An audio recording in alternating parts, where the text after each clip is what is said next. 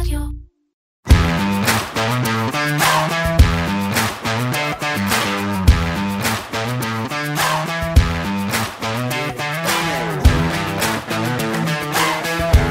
אין דרך אחרת להגיד את זה. ישראל צריכה מיתון. כן, כן, קצת מוזר ולא נוח לשמוע, אבל זה המצב. למה אנחנו צריכים מיתון? משום שזו הדרך היחידה הידועה שיש להוריד את האינפלציה. ואיך נכנסים למיתון? מעלים את הריבית, גורמים להאטה במשק על ידי העלאת הריבית ומקווים שהאינפלציה תרד. אבל רגע, הריבית כבר עלתה, והיא כבר על 4.5 אחוזים, ועדיין אין מיתון בישראל, והאבטלה בשפל, והאינפלציה לא רק שלא יורדת, אלא ממשיכה לעלות. אז מה עושים? ממשיכים להעלות את הריבית, עוצרים ומקווים שנצליח לדלג שוב מעל המיתון בדרך קסם כלשהי? על כך נדבר היום בפרק נוסף של פודקאסט מנועי הכסף של כלכליסט עם הכלכלן והאסטרטג הראשי של פסגות, אורי גרינפלד, אהלן אורי. אהלן שי. הרבה דברים קרו השבוע בזירה המקומית ועל זה אנחנו נדבר אה, אה, בעיקר בפרק. אז נתחיל אורי דווקא אה, כרונולוגית ממה שקרה אנחנו נלך אחורה לנתוני האינפלציה שפורסמו. כן, הם פרסמו ראשונים אה, מכל הנתונים שבאמת פרסמו השבוע, ווואו, איזה נתוני אינפלציה. אה, לא רק שהם היו גבוהים מעבר לצפי שהיה, הצפי היה שנראה את המדד עולה ב-0.4 או 0.5, אה, אלו היו התחזיות. בסוף ראינו את המדד עולה ב-0.8 אחוזים. החודשי. החודשי. העלייה החודשית, זאת אומרת, זה כן. אפריל לעומת מרץ. אוקיי. אז זה לבד, אה, כמובן, ברגע שאנחנו רואים מדד שהוא מעבר לציפיות, אז זה כבר איזשהו שוק. אבל הסיפור האמיתי, אני חושב, הוא שבהסתכלות השנתית, באפריל שנה שעברה גם היה לנו מדד של 0.8. זה היה מדד מאוד גבוה, אני מזכיר שהמדדים של שנה שעברה, אחרי הפלישה של רוסיה לאוקראינה, היה לנו אוסף של מדדים גבוהים. אה, מרץ, אפריל, יוני, יולי, היו מדדים מאוד מאוד גבוהים, עד שלאט לאט אה, הדברים נרגעו, וגם הממשלה עשתה את ההנחה על הדלק, וזה קצת עצר את העלייה. והתפיסה הייתה שבאמת ייכנס מדד של אה, נגיד 0.4, שזה בגדול, עדיין גם זה לבד גבוה, ויוצא מדד משנה שעברה של 0.8, אז האינפלציה השנתית הייתה אמורה לרדת מקצב של 5 אחוזים ל-4.6 או 4.7, אה, פחות או יותר. ובפועל, מה שקרה, בגלל שנכנס עוד מדד של 0.8, אה, אז נשארנו באינפלציה של 5 אחוזים. עכשיו, למה זה כל כך אה, וואו? כי בניגוד לכל העולם, שאנחנו רואים את האינפלציה יורדת, היא עדיין גבוהה, אבל היא יורדת, היא ירדה מאזורים של 9-10 אחוזים בארצות הברית, באירופה, והיא יורדת במהירות אפילו. בארץ היו לנו שני מדדים שהראו ירידה באינפלציה, ואמרנו איזה יופי, הצטרפנו לעולם, אנחנו בדרך למטה, ופתאום האינפלציה נשארת ברמתה. אז קשה לבוא ולהגיד היום בבירור שאנחנו במגמת ירידה באינפלציה, כי מגמה זה יותר משני נתונים. כן. בין שני נתונים תמיד אתה יכול לצייר איזשהו קו ליניארי ולהגיד זו מגמה. קשה להגיד שזו מגמה. יותר מזה, אם ניקח בחשבון את עליות מחירים שכבר ראינו בשבועות האחרונים, וכמו שאנחנו רואים, זה לא נגמר. זאת אומרת, התחלנו מהמוצרים של מוצרי חלב בפיקוח, וזה עבר למוצרי חלב שלא בפיקוח, ואנחנו רואים עוד ועוד העלאות מחירים, חברות שמייצרות מזון, וספקים, ויבואנים, וזה כרגע בעיקר בתחום המזון, לא רק, אבל כשמתחיל כזה גל, הרבה פעמים אנחנו רואים אותו גם מתחיל לשטוף ענפים אחרים, שהם לא בענף המזון, כי הם מרגישים שנוח עכשיו להעלות מחירים. אז אני חושב שאפילו לא מן הנמנע שאנחנו נראה אולי את האינפלציה במאי-יוני, שהעליות האלה ייכנסו לתוך המדדים, אולי בכלל נראה את האינפלציה אפילו קצת עולה חזרה.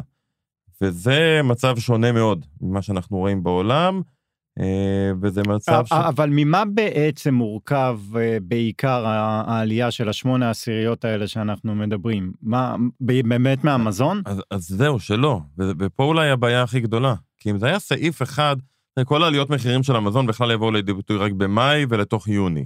אוקיי. אבל אם מסתכלים על אפריל, אם היה סעיף אחד שפתאום מאוד מאוד עלה ומשך את האינפלציה כלפי מעלה, אז אתה יכול להגיד, זה משהו מאוד ספציפי בענף הזה. למשל, אה, כן היה, הייתה עלייה חדה יחסית במחירי הנסיעות לחו"ל.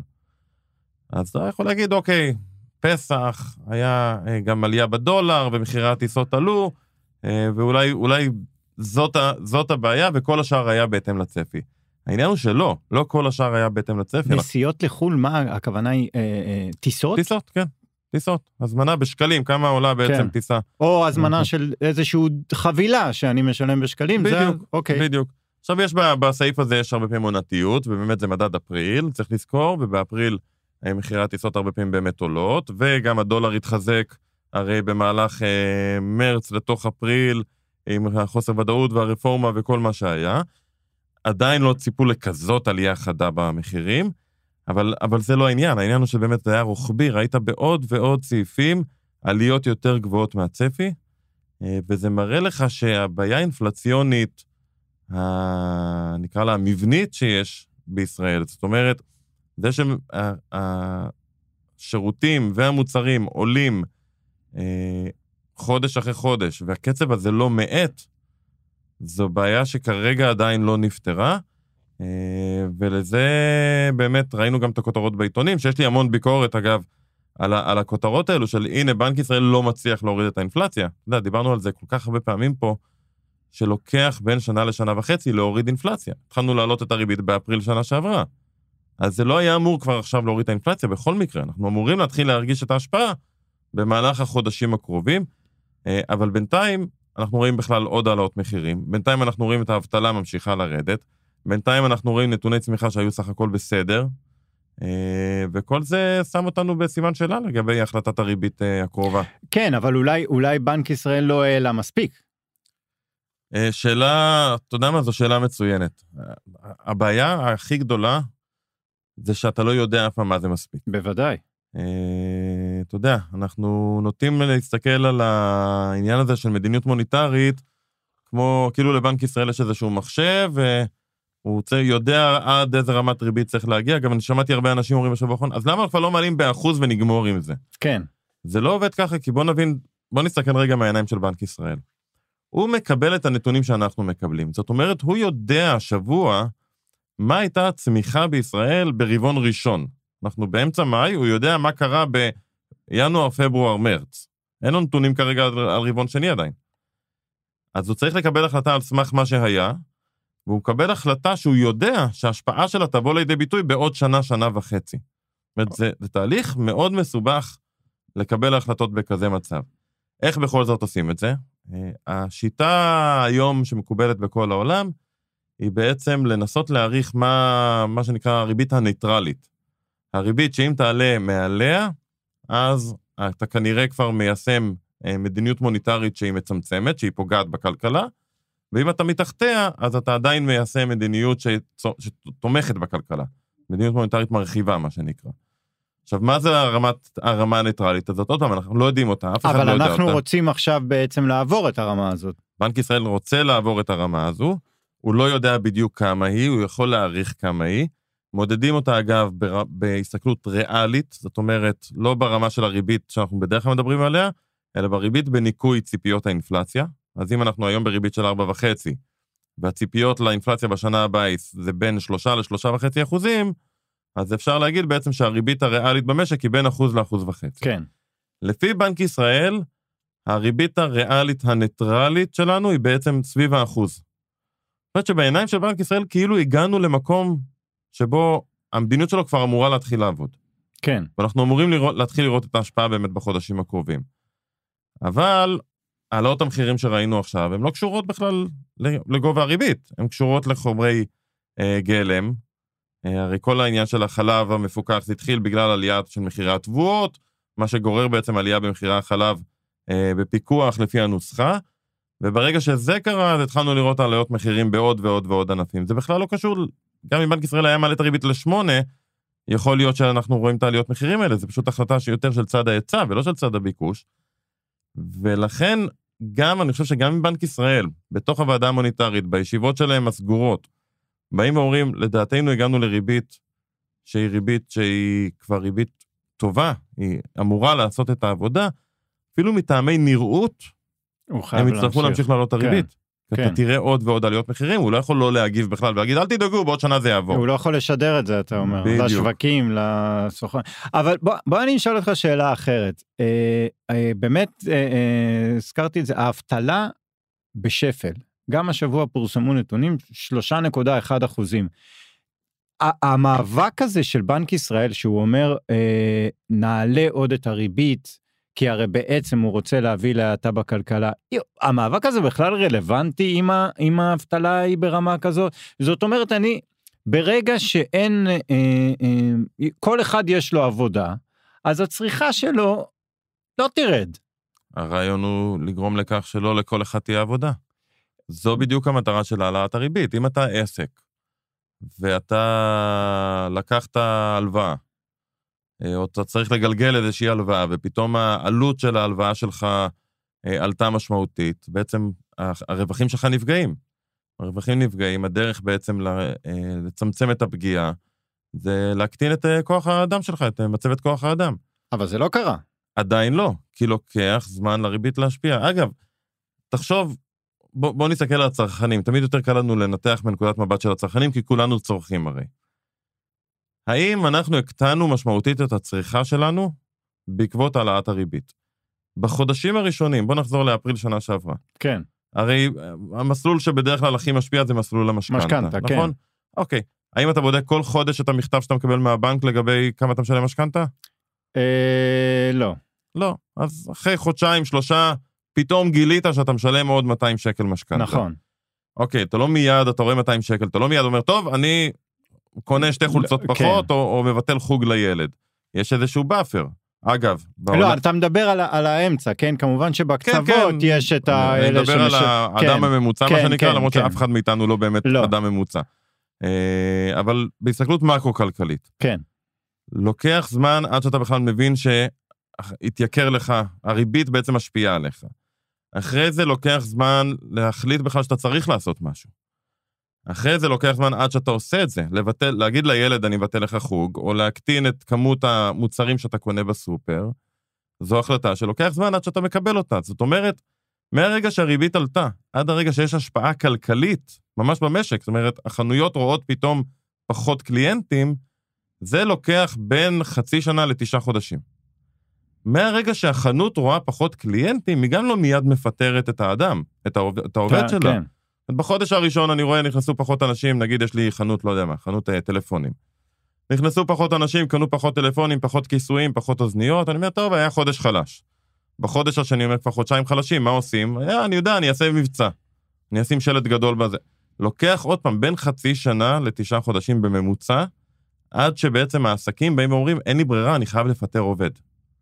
ולכן, התהליך הזה של מהרגע שהריבית עולה עד הרגע ששוק העבודה מושפע, הוא אמור לקחת בין שנה לשנה וחצי, ואני אפילו חושב שבתקופה הנוכחית זה ייקח יותר, כי גם באנו עם חסכונות מאוד גדולים, בעיקר בצד של הצריכה הפרטית. באנו, יצאנו מהקורונה עם חסכונות גדולים, לא הוצאנו כסף כמעט שנתיים, הוצאנו כן. הרבה פחות ממה שהיינו רגילים, ומצד שני ההכנסה נשארה פחות או יותר קבועה, תלוי למי כמובן, אבל כי מי שעבד עבד, ומי שלא עבד הממשלה גם הזרימה כסף, והשכר עלה בתקופה הזאת בצורה משמעותית בלא מעט ענפים, כי חסרים עובדים, כי האבטלה נמוכה. אז אנחנו בעצם במצב שזה אפילו יכול לקחת הפעם יותר זמן לריבית להשפיע, בגלל הקורונה, ולכן הביקורת של, תראו, הנה, בנק ישראל מעלה כבר שנת הריבית ועדיין האינפלציה עולה, או עדיין האבטלה נמוכה, היא ביקורת שהיא פשוט לא הוגנת, כי זה לא עובד ככה. זה לא מעלים את הריבית וחודש אחרי זה האבטלה אמורה להתחיל לעלות. זה אמור לקחת זמן. השאלה אם העלינו מספיק כדי שזה באמת יקרה, זו שאלה גדולה. אני חושב שכן. אני עדיין חושב שנראה עוד העלאות ריבית מטעמי נראות בעיקר, אה, אבל בסוף זה יעבוד. ובסוף נראה את האבטלה עולה, וכשהאבטלה תעלה ולמעסיקים כבר לא יהיה לחץ להעלות שכר כל הזמן, אז לאט לאט האינפלציה תעצר. אני, תשמע, אני לא מקנא בנגיד בנק ישראל, שבעצם הוא לא יכול להגיד את מה שאתה אומר. הוא לא יכול לבוא ולהגיד, תקשיב, אני רוצה שיהיו עוד 300 אלף מובטלים. הוא לא יכול להגיד את זה. כמו שאתה אומר, נראות מבחינת הריבית.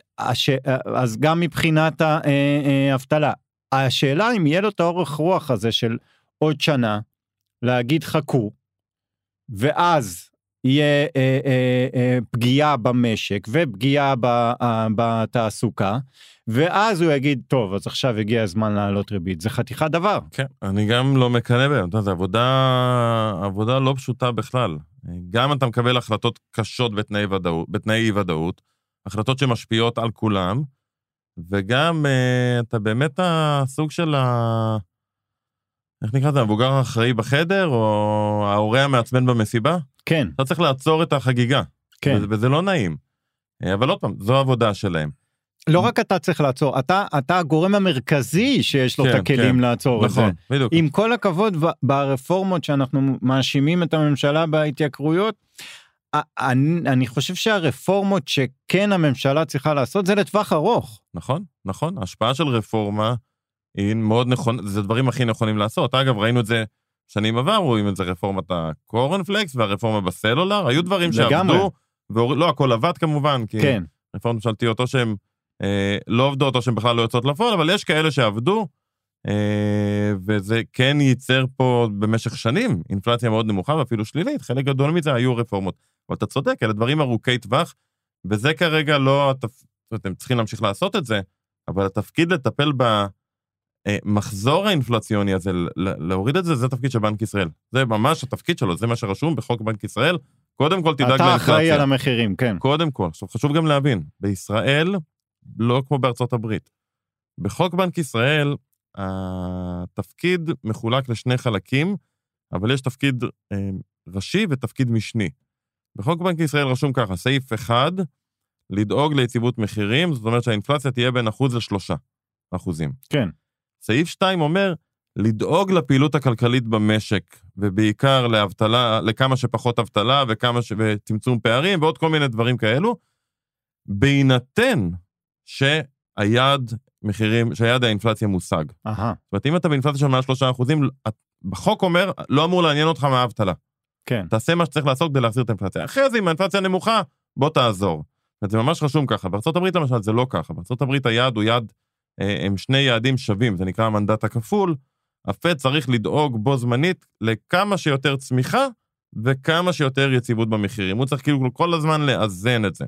בישראל, כמובן בגלל שנות האינפלציה הגבוהות שהיו פה והטראומות שיש למדינה מעבר אינפלציוני, קודם כל אינפלציה, לא מעניין אותנו שום דבר, קודם כל תדאג לאינפלציה, ולכן הוא יצטרך לעשות את זה, והוא יצטרך לגרום לאבטלה לעלות, והוא כמובן לא יגיד את זה לעולם, כמו שאתה אומר. זו, זו גם אחת הסיבות שמדברים על אה, הורדת ריבית לפ... בארצות הברית לפני, ב... לפני ישראל?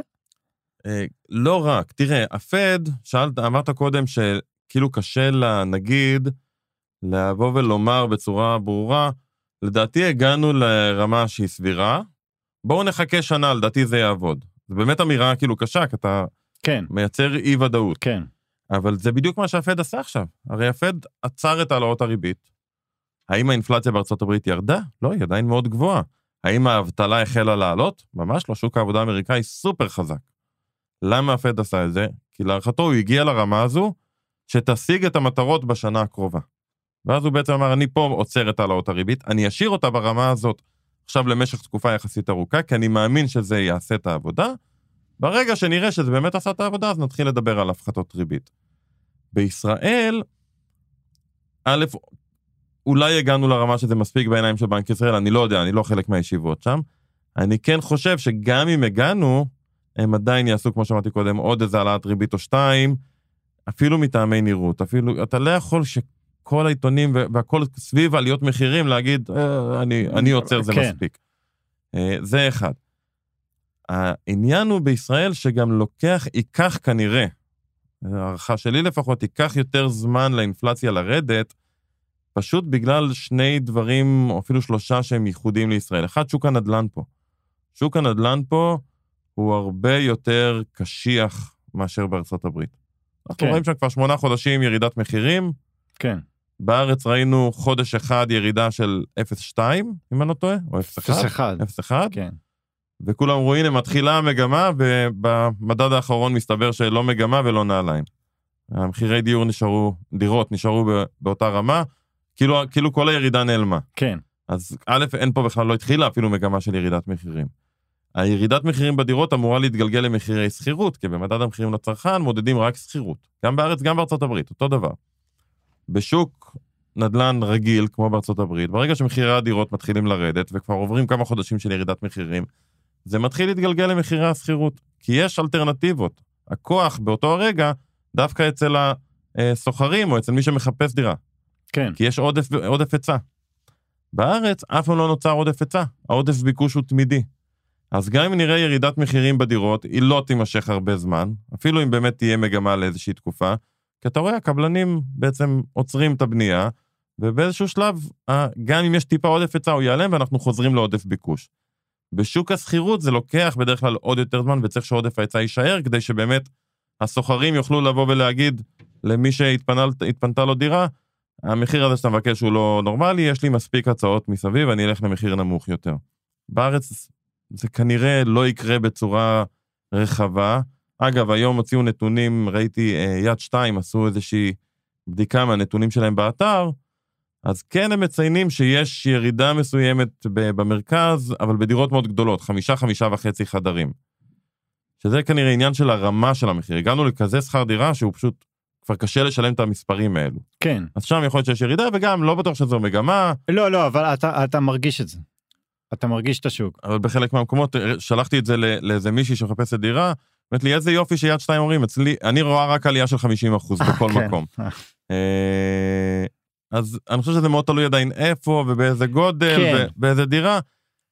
קשה לבוא ולהגיד שאנחנו נראה לאורך זמן, אה, אפילו לא ירידה, האטה משמעותית במחירי השכירות, שזה מה שנכנס למדד המחירים לצרכן.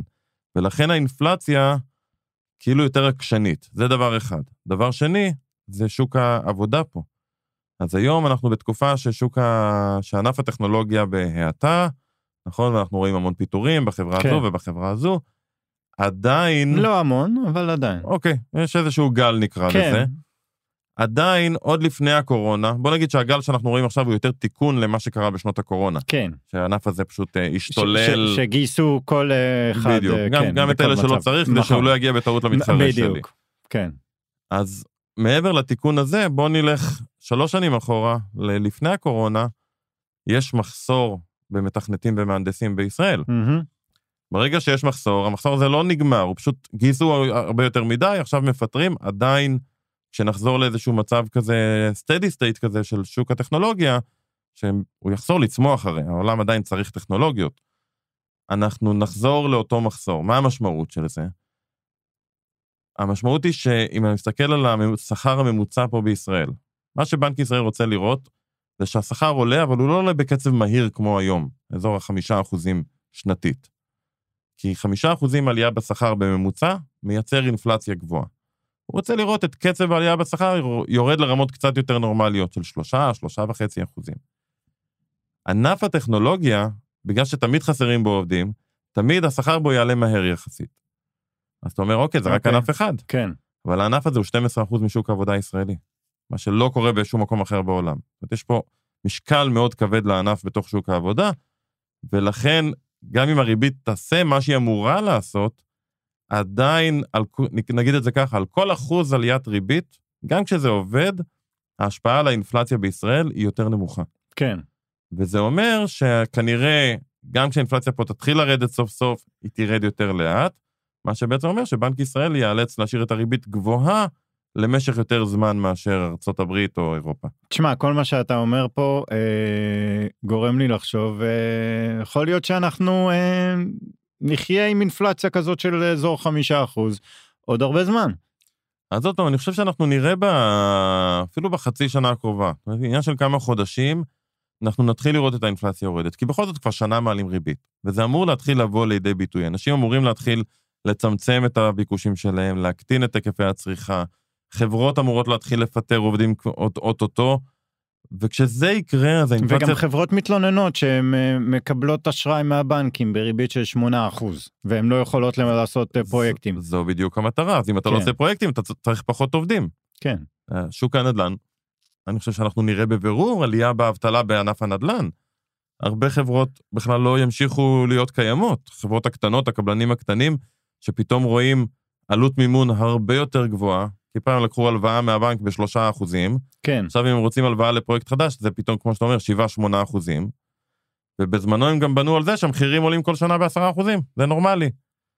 הם לא יכולים להניח את אותה הנחה הרי קדימה. וגם אז הם חישבו את ה... אה, אתה יודע, חברות נד- נדל"ן מניב, חישבו את השכירות שיקבלו, והיום פתאום אה, זה לא רלוונטי בכלל. בדיוק. אין שום סיכוי שהם ידביקו את זה. יותר מזה, פעם אם אתה בנית איזשהו פרויקט, ואמרת, אוקיי, אני בונה פרויקט, אבל אני אשכיר אפילו את הפרויקט, או אני קונה דירה ומשכיר אותה, אם אני אקבל תשואה שוטפת מהשכר דירה של שלושה וחצי כן. אחוזים, זה אחלה. כן, היום אני יכול לקבל בפיקדון בבנק 4 כן. אחוז, אז מה יש לי לחפש נכון. בהשקעה בנדל"ן? נכון. ולכן החברות האלה לאט לאט יתחילו לפטר עובדים. ברגע, ועוד פעם, זה התהליך, ברגע שיפטרו את העובדים, יהיו מספיק עובדים בחוץ, ואז העובדים, הכוח י, יעבור מהעובדים למעסיקים, ואז אנחנו לא נראה את השכר עולה בקצב כל כך מהיר, וברגע שהשכר לא יעלה בקצב כל כך מהיר, גם האינפלציה תפסיק לעלות בקצב כל כך מהיר.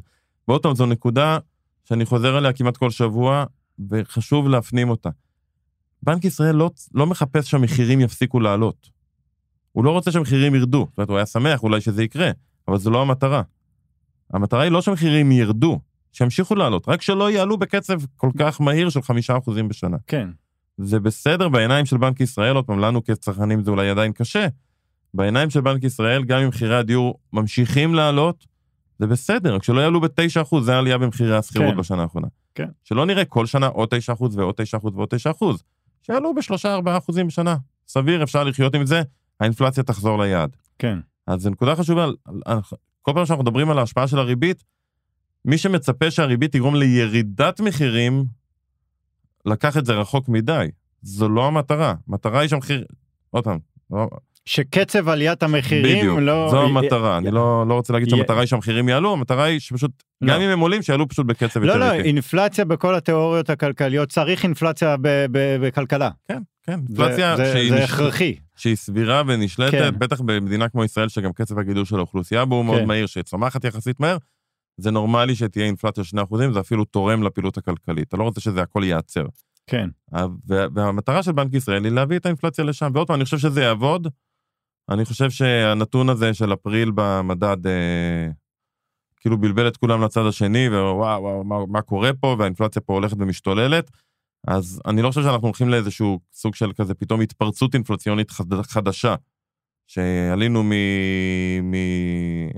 מ-2 אחוזים או מ-0 ל-5, כן, וחשבנו שזה נעצר, ועכשיו נעלה מ-5 ל-10. לא, זה לא מה שיקרה. אנחנו נישאר ב-5 כמה חודשים, וזה אמור להתחיל לרדת, וזה אמור ללכת לכיוון היעד, זאת אומרת, לכיוון 3 אחוזים במהלך שנה הבאה, אה, וזה יעבוד. זה פשוט לוקח יותר זמן, אה, ו- ואולי יותר חשוב, כדי שזה יעבוד, האבטלה צריכה לעלות. זאת אומרת, אנחנו כן הולכים לתקופה כלכלית לא פשוטה. כן, זה- אבל זו, בסוף בנק ישראל צריך להחליט, אני רוצה אינפלציה או אני רוצה צמיחה. כרגע הוא מעדיף אה, אה, הוא לא יכול להילחם עם האינפלציה, בוודאי. גם אם זה אומר עלייה בוודאי. באבטלה. זה, זה כואב, זה לא נעים, אבל זה מה שהמשק כרגע צריך. זה גם לא נעים להגיד את זה, אבל ככל שהמיתון יהיה עמוק יותר, ככה אה, נצא ממנו מהר יותר. דיברנו גם לפני הפרק על, על ה... אה, יש מונח שאנחנו מדברים על הסופט לנדינג, וה... זה לא, לא בטוח ש soft landing יעבוד, אתה לא בדיוק, אה, לא בטוח ש, שצמיחה אפסית תעזור לנו במקרה הזה. כן, כל המונח הזה של soft landing, אני תמיד אומר, אני לא אוהב אותו כי לא כל כך ברור מה הוא אומר. הוא אומר צמיחה חיובית נמוכה, הוא אומר צמיחה אפסית, הוא אומר צמיחה שלילית, אבל לא מאוד, אה, זאת אומרת, מיתון, אבל לא מאוד מאוד עמוק. מיתון אבל אבטלה אה, נמוכה, או דברים אז, כאלה. אז זה, זה לא יעזור לנו. בסוף, מה שבאמת צריך לעניין אותנו, לעניין את בנק ישראל, זה שיעור האבטלה, לא רמת הצמיחה. כן, עכשיו, אגב, גם פה, אולי נעשה איזושהי הבהרה איך זה עובד, לפחות בתיאוריה. כדי שהאבטלה תעלה, אתה לא צריך לראות צמיחה שלילית, אוקיי? לפעמים אומרים, צריך מיתון בשביל שהאבטלה תעלה, זה גם לא ממש מדויק. למשק יש מה שנקרא צמיחה פוטנציאלית. צמיחה פוטנציאלית, נגיד בישראל, הצמיחה הפוטנציאלית היא באזור השלושה אחוזים בשנה. מה זה בעצם אומר? זה אומר, הגידול של כוח, הרי כוח העבודה תמיד גדל, כי האוכלוסייה גדלה. נכון? אז אם אני מניח שהאוכלוסייה גדלה בקצב של בערך 2 אחוזים, אז כוח העבודה שלי גדל כל שנה בערך ב-2 אחוזים, עוד פעם, אני שם בתיאוריה, אני שם את בתיאוריה, הדמוגרפיה כן, בצד וכל מה לגמרי, שזה אומר. לגמרי. במשק כלשהו שנמצא באזור אחר אה, אה, בעולם, אוטופי, כן. כן? יש משק שהאוכלוסייה שלו גדלה ב-2% בשנה, כוח עבודה גדל ב-2% בשנה, וגם כל עובד משפר את היעילות שלו בעוד אחוז בשנה, מה שנקרא גידול בפריון. כן. זאת אומרת, כל עובד שנמצא גם, יש לנו שיטות עבודה חדשות, והתייעלויות, וטכנולוגיה וכן הלאה, אז כל עובד גם מצליח לייצר כל שנה עוד אחוז מעבר למה שהוא ייצר שנה שעברה. זה בעצם החישוב הבסיסי של צמיחה פוטנציאלית. אז משק כזה יצמח בקצב ממוצע של 3% בשנה. זה כאילו הטרנד הארוך, הממוצע לאורך זמן. מעולה. מעולה. כדי שהאבטלה תעלה, אתה לא חייב צמיחה אפסית או שלילית. גם אם הצמיחה תהיה לכמה שנים 2 אחוזים, זאת אומרת, פחות מהצמיחה הפוטנציאלית, אתה תראה את האבטלה עולה. כי זה בעצם אומר שאתה לא משיג את הפוטנציאל. אם אני לא משיג את הפוטנציאל, אני לא צריך את כל העובדים האלו. כן. זאת אומרת שכשאנחנו לפעמים שומעים ואומרים, אה, אה, בנק ישראל רוצה להכניס את המשק למיתון כדי שהאבטלה תעלה, כדי שהאינפלציה תיעצר, זה לא ממש מדויק. בנק ישראל רוצה להביא את הצמיחה לפחות מהפוטנציאל שלה, כדי שהאבטלה תעלה. אז יכול להיות שבכלל לא יהיה מיתון, אני לא חושב שיהיה מיתון בישראל. אגב, ראינו את התחזיות, אה, כמה וכמה עדכוני תחזיות בשבועות כן. האחרונים. אה, של הכלכלנית אה, הראשית באוצר. כן, שעדכנה ל-2.7. 2.7 אחוזים, ושנה הבאה 3.1 אחוזים. כן, אז זה, אז זה זה סביב, בערך מתכנס סביב סביב... הפוטנציאל, אה, זה כן. סביב הפוטנציאל. זה למשל, לא, לא בטוח שזה מספיק כדי להוריד את האינפלציה אגב, כן. אה, אבל אה, אולי אני אגיד את זה אבל בסוגריים. התחזית שלה שכן האינפלציה תרד, מ-4.2 אחוזים ל-3 אחוזים בשנה אוקיי, הבאה. אז, אה, אז זה אבל לא בטוח שזה מתכנס התחזיות, אני אגיד ש... לא יודע אם לשמחתנו או לא לשמחתנו, היא כנראה אופטימית מדי, אני לא חושב שנראה צמיחה של כן, 2.7 השנה, כן. אני חושב שנראה פחות מזה. אה, S&P, שעדכנו את התחזיות שלהם, עדכנו לצמיחה של אחוז וחצי, כן. זה כבר מאוד נמוך. זה, אתה יכול לקרוא לזה מיתון, עוד פעם, אני חושב שבכלל, אה, גם מי שמאזין אה, ומי שעוקב אחרי העיתונות הכלכלית, ורוצה להבין לאן בנק ישראל הולך, הנתון של הצמיחה עצמו הוא לא מעניין. כן, מה שבאמת מעניין זה מה קורה בשוק העבודה, כי האינפלציה נוצרת משוק העבודה. כדי שהאינפלציה תיעצר, צריך ששוק העבודה ישתנה, צריך שהאבטלה תהיה יותר גבוהה. והנתונים הכי חשובים בהיבט הזה זה א', שיעור האבטלה עצמו, זה תוס... המשרות הפנויות, זאת אומרת, כמה משרות ה- המעסיקים מציעים, כמה יש בעצם ביקוש לעובדים.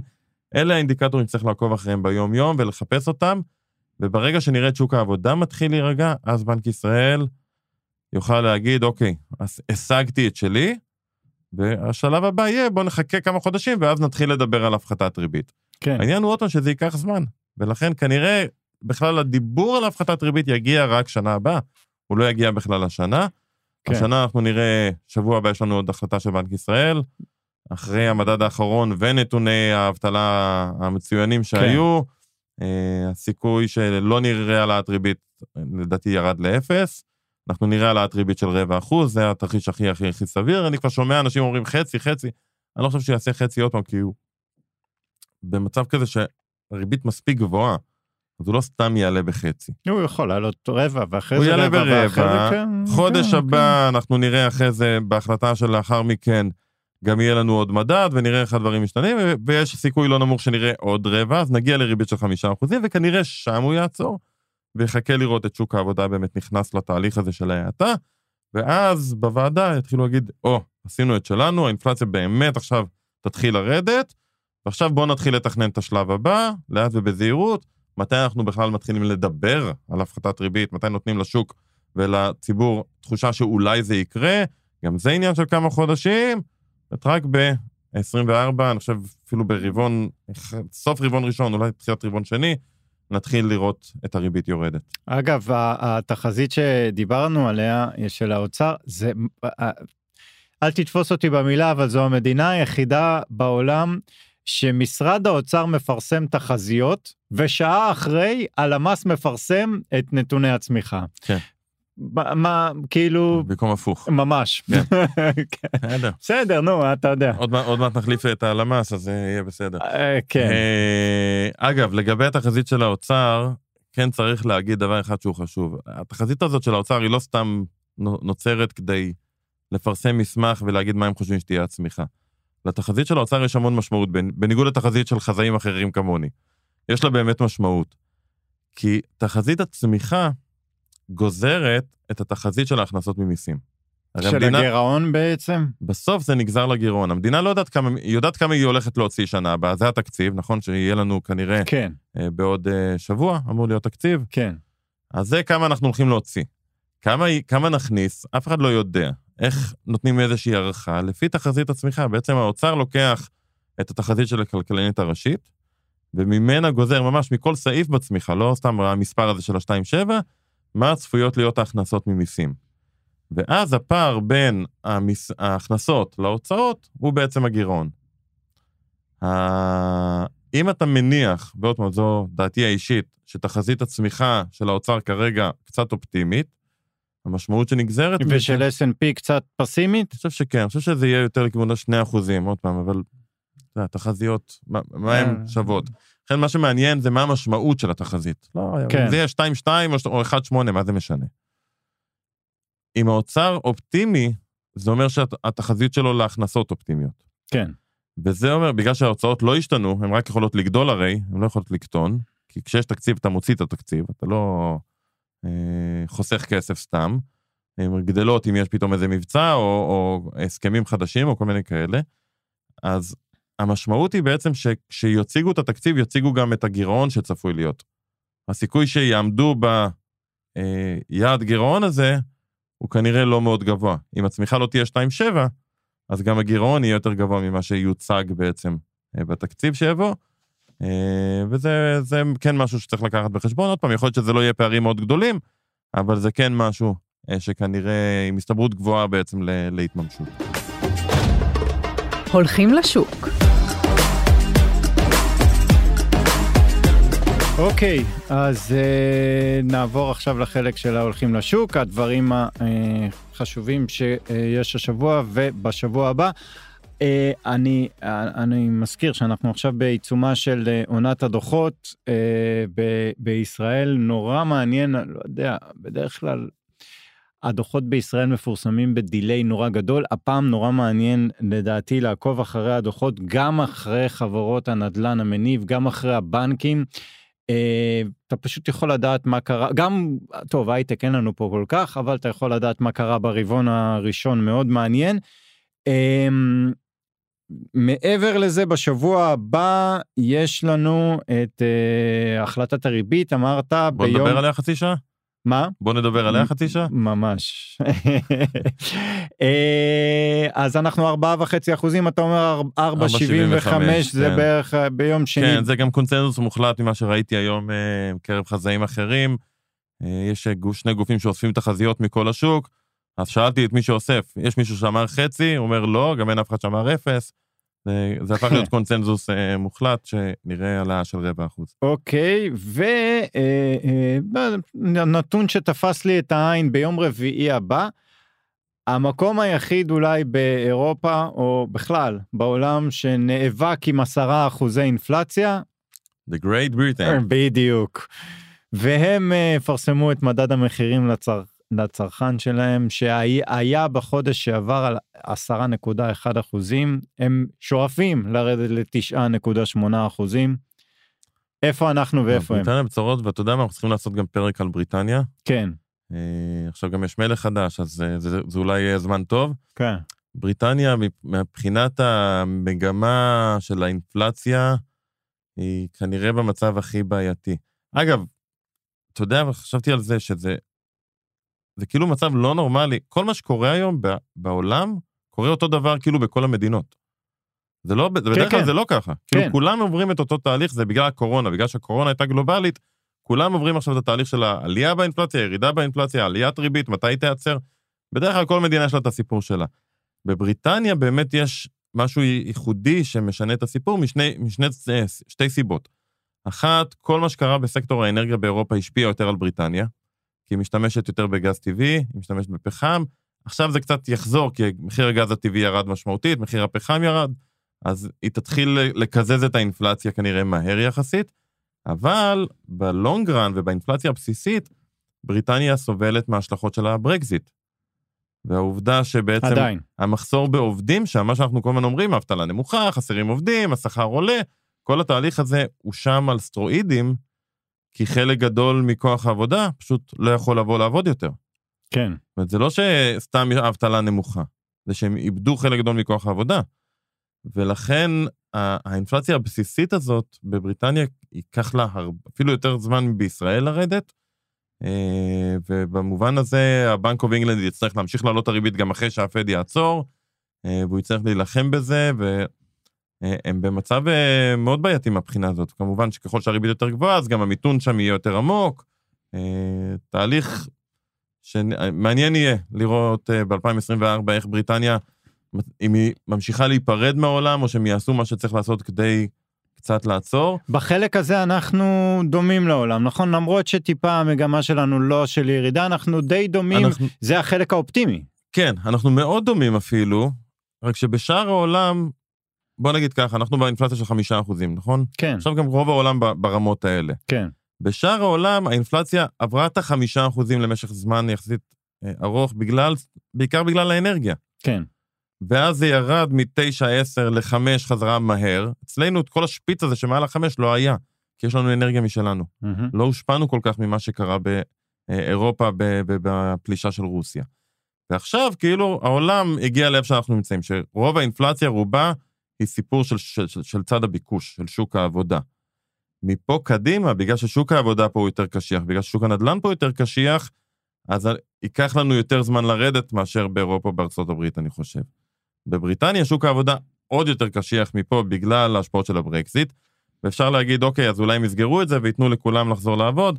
זה לא דבר שקורה כל כך מהר. אה, השינוי הזה של הברקזיט והסכמים מול האיחוד האירופי, גם אם ירצו לעשות הסכמים, גם אם מחר הבריטים פשוט יורדים על ארבע, הרי גם האירופאים שמחים להעניש אותם, כן? אחרי המהלך הזה של הברקזיט. כן. זה לא כן. שהאירופאים כל כך ישמחו לעשות איתם הסכמים, אבל גם אם הבריטים, באמת, בא המלך החדש, קורע ברך לפני אה, אה, ראשת, איך כן. זה נקרא, הראש של האיחוד האירופי, אה, שכחתי את שמה, ואומר, אנחנו מצטערים על מה שעשינו, תעזרו לנו, בואו נעשה הסכמים חדשים. זה לא דבר שקורה כל כך מהר. לבנות ההסכמים האלה, זה, זה עניין של חודשים אם לא שנים.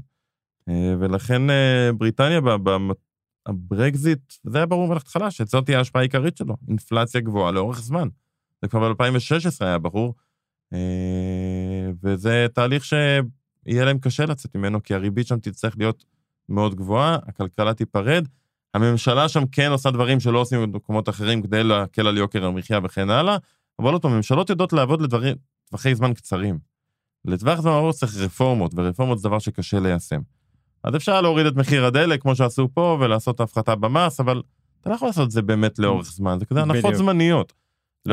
עדיף לאורך זמן לא לעשות משאלי עם על כל דבר. כן, כנראה, זה, כנראה שזה, כן. היה, היה קצת משפר את מצבם. כן, לגמרי. אוקיי, אז uh, החלק האחרון של uh, הדבר המוטרף שקרה, ואולי לא שמתם אליו לב, בבקשה. טוב, אני ראיתי, אתה מכיר את הרשת ונדיז, רשת ההמבורגרים? כן. הייתה גם בארץ פעם נכון, איזושהי תקופה. נכון. שהיא תמיד הייתה קצת מוזרה. נכון. המבורגרים מרובעים, אם אתה זוכר. היה שם כמה, תמיד הם היו אוהבים להיות שונים. אה, הם הוציאו הודעה אה, של שיתוף פעולה עם חברה בשם Pipedream, שבעצם מה שהם רוצים לעשות, זה שבכל סניף של ונדיז, הם מתחילים את זה כמובן בפיילוט, בכמה סניפים, תהיה מערכת תת-קרקעית, 100 של רובוטים, שעוברים בעצם עם, המגע שלך מהמטבח לחנייה של הרכב מחוץ לסניף. פשוט רובוטים ייקחו לך את זה ככה מתחת לאדמה בתוך מנהרות, יביאו לך את האוכל לרכב, וכמו שהיה פעם דרייב-ת'רו, שאתה הולך כן. ולוקח את האוכל ואוכל אותו ברכב, אז לא יהיה יותר את החלון הזה, אתה פשוט mm-hmm. תחנה באיזשהו מקום, תעשה את ההזמנה באפליקציה, והאוכל יגיע אליך בתוך מערכת של מנהרות תת-קרקעיות. אה... באמת, אחד הדברים המוזרים מה? שראיתי השבוע, מעניין אם זה באמת יעבוד או לא יעבוד, ואם זה יעבוד, אז אתה יודע, זה כבר, אנחנו מגיעים לעולם חדש של אין גבול, באמת לא צריך לצאת מהאוטו ממש. אפשר להתחיל לשלוח לי דברים מהחנויות, אני פשוט אעבור ליד החנות, כן, וזה יגיע ל... כנס לאוטו, קיבלת כן. לא חניה. כפולה, אה. לא אני אפתח את הבגז שהפקח יחשוב שאני פורק משהו, פשוט זה יגיע לה ישר לאוטו, נשמע אתה אומר, חלום. חבר סיפר לך שעושים חבר את זה. סיפר לי, כן. אה, אני אה, נתקלתי ב... אה, עשו סטטיסטיקה על המחיר הממוצע של ג'יגה במובייל, בצריכת מובייל. אז כמעט המון מדינות, 50 מדינות, אני אקריא לך, אני אלך מהכי גרוע להכי טוב. יהיה פולקלנד הכי יקר, 38 דולרים. קנדה 5.9 אה, דולר. 38 דולר לג'יגה, הורדה של ג'יגה? כן, לא, שימוש, כן. כן. כן, וואו. לגמרי. אמ, קשה למשוך כנראה כבלים לשם, אני לא יודע מה... הסיפור. פשוט... אה, מי שולט שם היום? לא אנגליה? זה היה תמיד אנגליה נגד ארגנטינה, כל הסיפור הזה עם אה, דייגו, לא יודע. מעניין. אה, ארצות הברית 5.6 דולרים, אה, ארגנטינה 1.5 דולר לג'יגה. ובמקום הראשון והכי זול בעולם עם 4 סנט לג'יגה, יוניקורן, יוניקורן. כן. בדיוק, מדהים, אבל אתה אומר כאילו, אוקיי, בסדר, אז אנחנו משלמים הכי קצת, איפה אנחנו עומדים מבחינת המהירות אינטרנט הממוצעת? והמקום הראשון בעולם, אגב, שייך למונקו, עם מהירות הורדה ממוצעת של 320 מגה ממוצעת, שזה מדהים. אחרי זה יש לנו את מקום שישי שווייץ, שביעי צרפת, אחרי זה יש לנו את תאילנד, איחוד האמירויות מקום 11, ואי שם במקום ה-19 ישראל, עם 216 אה, מהירות הורדה.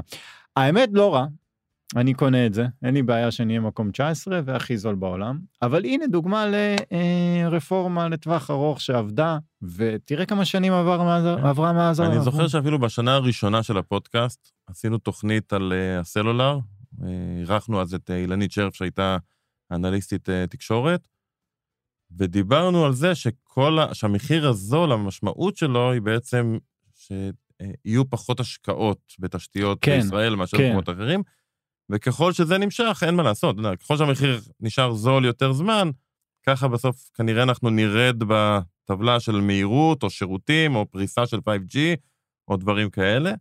אה, אבל אני כמוך, אני קונה את זה. אין לי בעיה להיות מקום 19 במהירות. כן. לא נתקלתי בינתיים אף פעם בבעיה שאני רוצה להוריד משהו וזה לוקח לי יותר מדי זמן.